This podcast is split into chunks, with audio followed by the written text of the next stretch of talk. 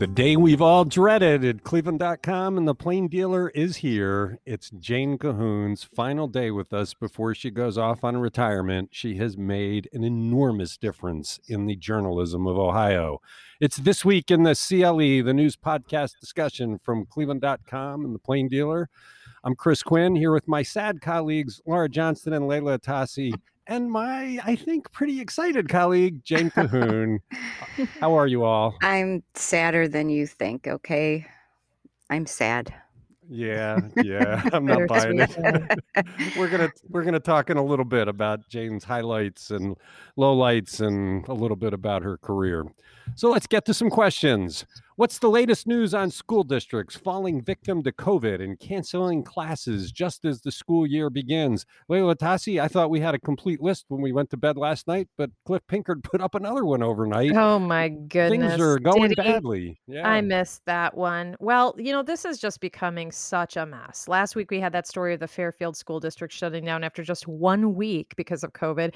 This week, we saw two more districts, apparently a third. So Sandusky and Athens in Southern Ohio having to pull the plug on in-person classes because of COVID exposure in an era when the Delta is just rampant and kids under twelve are still unvaccinated. So in Sandusky, where coincidentally, the superintendent is former Cleveland school C E O Eugene Sanders. Did you know that? They had to they had to move to a remote learning model for middle and high school students until September third because four teachers tested positive. Sanders said in a video statement that so far the district isn't implementing a mask mandate, but they reserve the right to do that. With all due respect, I mean, duh. I would say if your district can't get through a week of in-person learning without a COVID exposure problem, you should probably have everyone start wearing masks immediately.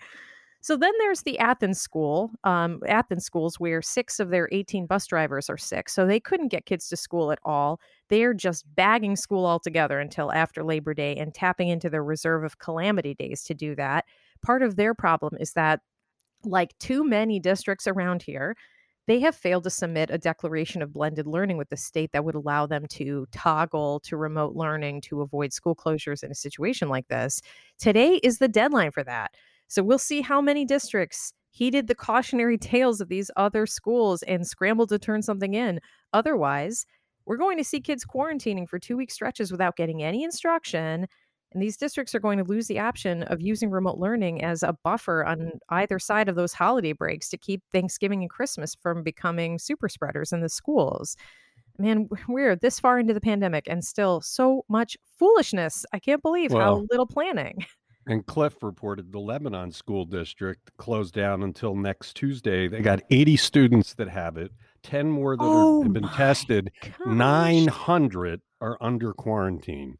What? This is this look. What's amazing about this is that we're acting surprised, right? Because every medical expert who has credibility predicted this was going to happen. They said, you send kids back to school, especially without masks, you're going to have massive outbreaks in the schools.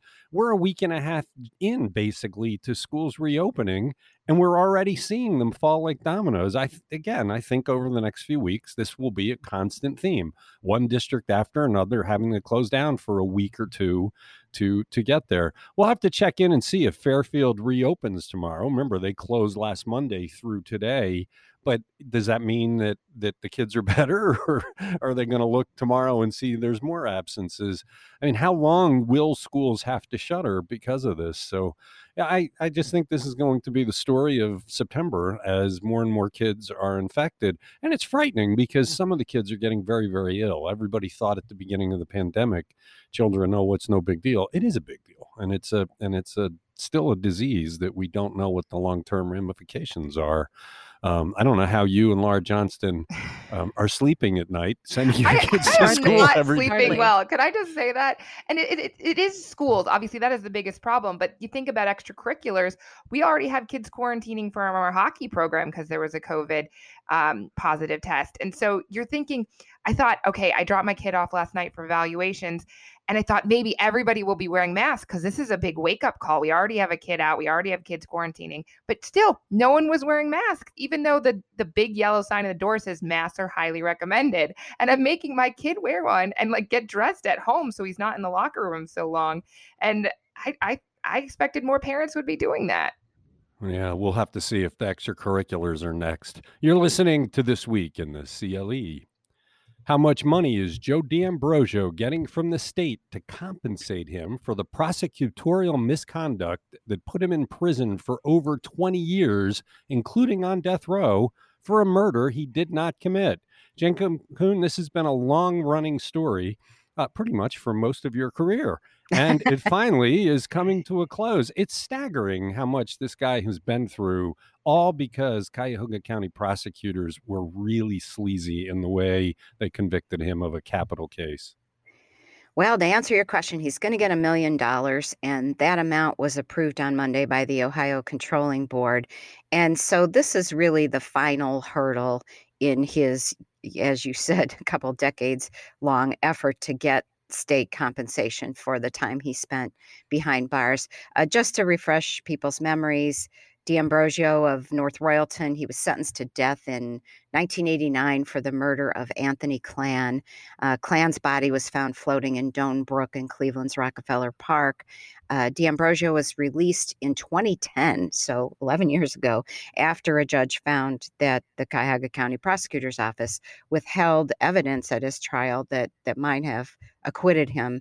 Uh, and it gets a little complicated. After they found Klann's body, they accused him and, and two other guys, Thomas Keenan and Edward Espinoza, of abducting him and killing him while they were trying to find Klann's roommate. I guess they suspected uh, of him of stealing drugs from them. So uh, D'Ambrosio and Keenan were sentenced to death after this third guy cut a deal with prosecutors to testify against them. But then in two thousand six, uh, a North Olmsted priest helped D'Ambrosio Get, uh, obtain case files that had evidence showing that prosecutors had withheld evidence that that concluded that Klann couldn't have been killed at Doan Creek, Doan Creek, as the um, the guy who testified against them had claimed. So anyway, so this is, as I said, like the last step. Uh, I have to say the prosecutor's office does not see D'Ambrosio as a sympathetic figure, to say the least. They said that it's beyond dispute that he admitted to participating in the kidnapping and assault of Klann, and that he's the fact that he's being compensated at taxpayers' expense is appalling. But his lawyer said this is a major victory. It's going to allow him to move, finally move forward in his life and get some kind of justice here. But if the prosecutor's office really felt like he was a criminal, then they shouldn't have cheated. You know, this is a sign that you got to play by the rules. They withheld lots of evidence that might have led to a not guilty verdict. They played dirty. It changed the rules of engagement in with prosecutors and defense attorneys. And when you play dirty, the public pays. That's a lot of money that the taxpayers are forking over because the prosecutors broke the rules. You're listening to This Week in the C L E. What's the little piece of good news that reporter Eric Heisig found in the new census results for Cleveland, results that showed our population was still dropping? Laura Johnston? Yeah, so this is some good news. Between twenty ten and twenty twenty, the number of occupied housing units in Cleveland actually increased. There was actually, in twenty ten, people lived in one. So one hundred sixty-seven thousand four hundred ninety housing units, and that's all units, from houses to units and apartment buildings. And last year, there were one hundred sixty-seven thousand six hundred eighty-one. So that's a really small increase, but when you're looking at the population of Cleveland, it actually dropped six percent in those ten years. That's interesting. And some of the reason is the number of the total units have actually decreased because of um, demolish. Of dem- demolition of the vacant houses and the blight. And then there's been a lot of building in places like Ohio City and Tremont and downtown. Well, the the idea that we could have higher occupancy seems like it runs against the theme of lower population. Um, and when I first heard of this, I thought it was a percentage of the existing housing, which would be, okay, we had a lot of demolished buildings, so of mm-hmm. course the occupancy rate is up, but that's not what it was. He actually used the hard numbers of occupied buildings, and those are up. And that is a big deal, especially in a city where there's far fewer housing units available. So that's good news. It might mean that we've bottomed out and that our population will start to grow in ten years from now. we'll uh, we'll have to see if the census shows us growing, or at least you and Leila will. I'll be long gone, and Jane's going to be gone after today. You're listening to This Week in the C L E. What was Jane Kahoun's best day, and what was her worst in her nearly thirty-seven years of journalism in our Cleveland newsroom, a career that comes to a close this very day? What was her favorite story? Which one was most difficult? Jane Kahoun, it's your coda, looking for you to reflect a little bit on what has been a marvelous career. Oh, it's been great. I, first, I just want to thank you guys for the great discussions we've had here on this podcast. It, it, you know, I'm just so grateful to have worked with all of you guys. Mm. And I want to thank the listeners, too. Like, I can hardly believe they've been interested in anything I've had to say. It's just, it's been, but some of the feedback we get, you know, uh, is along those lines. So that's just wonderful. Well, we so got a note yesterday from somebody saying, hey, I just want you to know that that Jane, more than anybody else on the podcast, including you, Chris Quinn, is even and reasonable and knows what she's talking about. And I thought, wow, that, that is great praise. I will and concede I that. That is so funny. But anyway, the questions you raised, it's really hard to be absolute uh, about this. But, you know, you asked about my best day. I'd have to say at the top of the list, Chris, is the day in the fall of twenty fourteen when you brought me in and said, I want you to plan every detail of the Republican National Convention in twenty sixteen. And and this this began this massive task that was so challenging, both organizationally and, and journalistically. And and it culminated in my other best day, which was when we wrapped up all of our coverage with, with this satisfaction of knowing we really did our best, that our coverage of what happened politically, Uh, socially with parties and on the streets with the protests was just top notch. It, it felt so good, frankly, especially as a native Clevelander, to see how good our city looked and and how how our team performed. And and so that was just that was a big day for me. So good choice. Good choice. I agree. Uh, the worst, you know, there have been plenty of bad days when you make a mistake or you miss a story or the election results are too late or or whatever reason. But for me, I'd say the worst days were when colleagues were hurting. And we all know the news business has taken hits during my career. And, and I just, you know, I've seen a lot of people lose their jobs, and it's just always so painful. And, um, and I've also seen, you know, some of my former colleagues have died. And so, you know, there, those things. Um, and then, you know, there was the horrible day that we found out that one of our colleagues had been murdered, um, Nikki Delamont, who was so bright and a wonderful young woman who was beloved. And I wasn't close to her, but to see the pain that this senseless death caused, it was just a horrible thing in our in our newsroom. So those things stand out as the bad things for me. Okay, um, and then you asked about my favorite story, which now that's like asking a mother to pick her favorite child. Except we only have two or a couple. You have so many. Yeah. So listen, I'll try not to blather on too much here, but you know, there's so much work that my colleagues have done, you know, to be incredibly proud of. So I, I just want to cite a few bodies of work, if you'll indulge me. The R N C, of course, which I mentioned, you know, our watchdogging of the state budget, the the top quality political analyses that we've done. And um, and maybe these are more recent in my mind, but I'm just so proud of what we've done on the House Bill six scandal and the and the mm-hmm. First Energy business, from the legal analysis to the profiles of the characters to holding the legislature accountable. The, the team that I work with has made me just beyond proud. And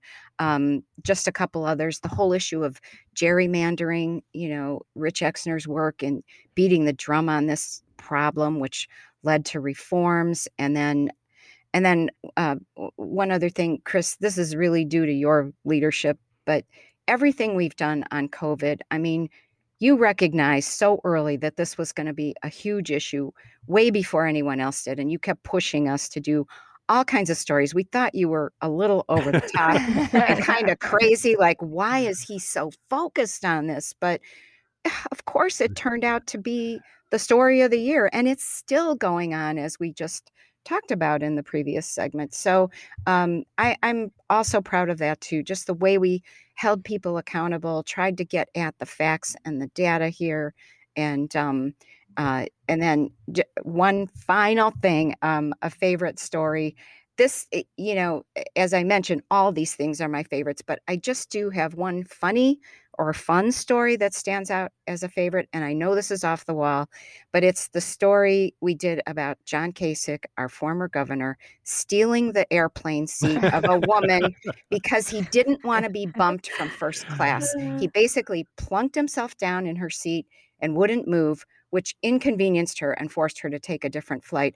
But what was so perfect about that, that story was not only that this woman happened to be a comedian who was really liberal, and she absolutely torched Kasich on social media and on her podcast, but it was because it gave people a true picture of the man. By then, he'd become this national celebrity, and the national media really had presented him as this God-fearing, compassionate Republican, the voice of reason, you know, the most righteous person.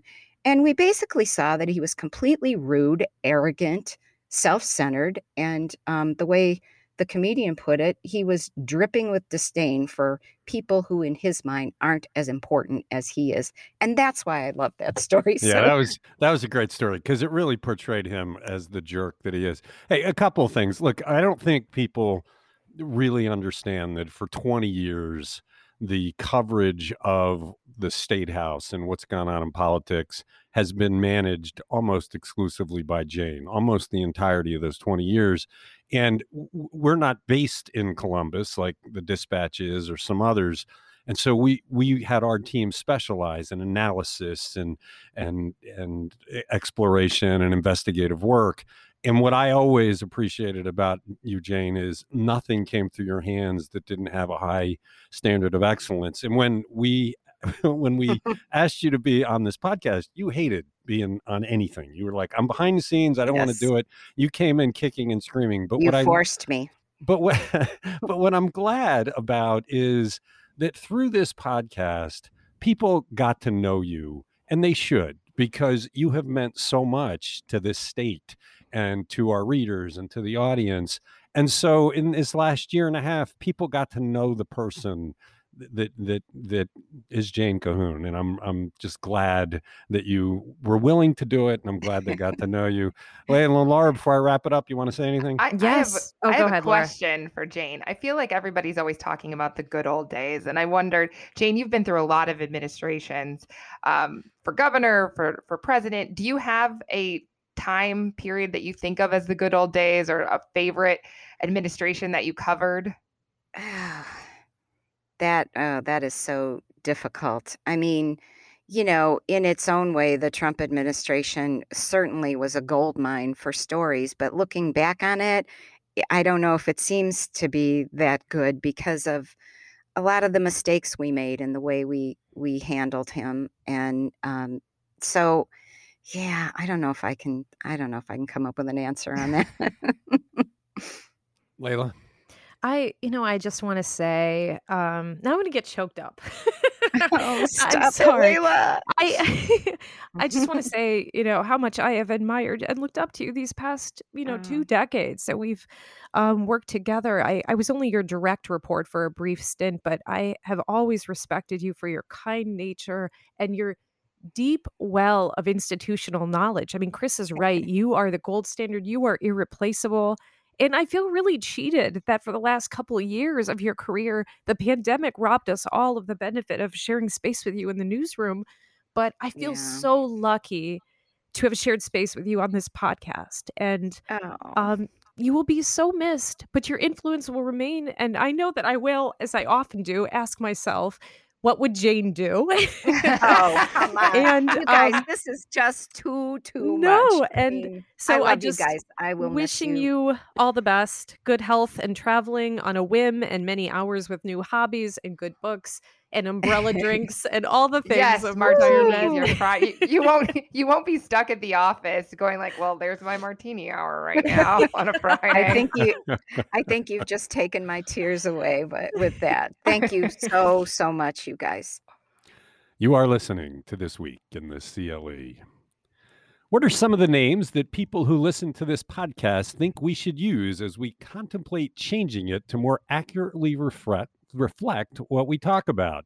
Okay, I'm not going to turn this over to you guys because I got the email, um, w- but we need to we need to talk about this because we do need to rename it. We we started this as a weekly podcast where we talked to reporters. When the pandemic began, we made it a daily weekday podcast where we're talking about the news with regulars. And so when you go to Apple Podcasts now and you see This Week in the C L E, you think it's a weekly news magazine when it's really a daily, and it's not really about the C L E. It's about all of Ohio. We talk about local, we talk about statewide. Um, we seem to get a bigger audience for statewide. So we asked readers what, or readers, we asked the audience what they thought we might call it, and they sent in some ideas. So I'm going to run them by you and be nice. These are our listeners and they care about what we do. So don't say anything mean. Um, Cleveland, Cleveland dot com political roundup. Okay, speak up. Or we're going to go one by one. I, I think yeah. we cover, this is Laura Johnston. I think we cover a lot more than politics. So agreed. Yeah, yeah, okay. yeah, for sure. Today in the C L E. And the person said, I listened to the podcast because it's Cleveland centric, which includes state house news that affects the C L E. I, I that was one that uh, I I thought of that back when, you know, when, when this started going on a daily basis, that Today in the C L E seemed to make more sense. But you know how I feel about the in the C L E oh, right. part. That, that it's just the airport that we're going to be talking about what flights are taking off. Yeah. It's so funny because I... I like the C L E. That's one of my favorite parts, but I realize we, we go beyond the C L E, so it's it's probably a losing argument. But the um, Ohio News Daily. Ohio News Daily. That came from one of the people. Might sound too that. similar to the New York Times podcast, The Daily. We don't want to copy them, right? Okay. I um, the the one one person said, I know that originally Cleveland dot com was The Plain Dealer, so it's cool that they think of Cleveland dot com almost independent because we've done so much to build that brand. But they wondered whether Plain Dealer Talk would be something that would work. You know, that's a really interesting suggestion. When my mind was going to possibilities, I didn't think anything about like using the Plain Dealer brand um, because we are so focused online on Cleveland dot com. But that's a really interesting facet of Of, of ways I, we could go, I guess. I do wonder, again, if I'm on Apple Podcasts and I see Plain Dealer Talk and and I'm in Cincinnati, would I know what that is? Would that tell you what that is? No. If you don't know that the Plain Dealer is the daily newspaper of Cleveland, then no. But who doesn't know that? I don't know. One time I did call a source and intro- out of state and introduce myself as a Plain Dealer reporter, and they were like, wait a minute, you deal in airplanes? Yeah. So this goes back to the airport. Look, I, I the, the the the thing is that a lot of people have found this podcast by using Google voice searches for news, and we're we're you know we have huge number of listens that way. We have a whole project where we're focused on that, and we're one of the national leaders in local news that you get through your devices. And so when they ask the question and they get the answer from This Week in the C L E, they don't really get a tie to the Plain Dealer or Cleveland dot com necessarily. Uh, we introduced the podcast as that, but I'm not sure that the Plain Dealer brand would work to do what we're trying to do here. And the last one that was offered was N E Ohio Daily News Roundup. N E as in Northeast? Yeah. Okay. Oh. A little cryptic. Yeah, I I think that's a little tougher. And I I do I I mean we use the Northeast Ohio term all the time, and obviously we cover at least seven counties and and a lot more, but I think Cleveland is catchier than Northeast Ohio, especially when you're trying to fit it in a small box in a podcast. Well, as where the state house person, I'd almost prefer just Ohio because we do cover Ohio. What about well, Today and that, and, in Ohio? Well, actually, I was that's where we're headed. Today in Ohio from Cleveland dot com and The Plain Dealer, because then you get it all. Do we have to type and that every little, time? The, the entire logo. Thing? No, it'll, it'll be Today in Ohio, but but it'll the tie to Cleveland will be where it's coming from. That's kind of where we're headed now. We got to make a decision soon. We also have to bring in, sadly, a replacement for Jane Kahoun, and we're hoping to do that all together. So we'll see. Let us know what you think. It's This Week in the C L E, at least for a few more days. Why is it suddenly fashionable for Republicans to attack big business? Jane Kahoun, we're coming in for a landing on this podcast. Since it's your last day, I think you should take the last question. Okay. Well, I, I thought that Andrew Tobias really laid this out well in a in a story that he did. You know, what's happening nationally as well as here in Ohio with this wave of so-called populism. Yes, Republicans are no longer the reliable friend of business.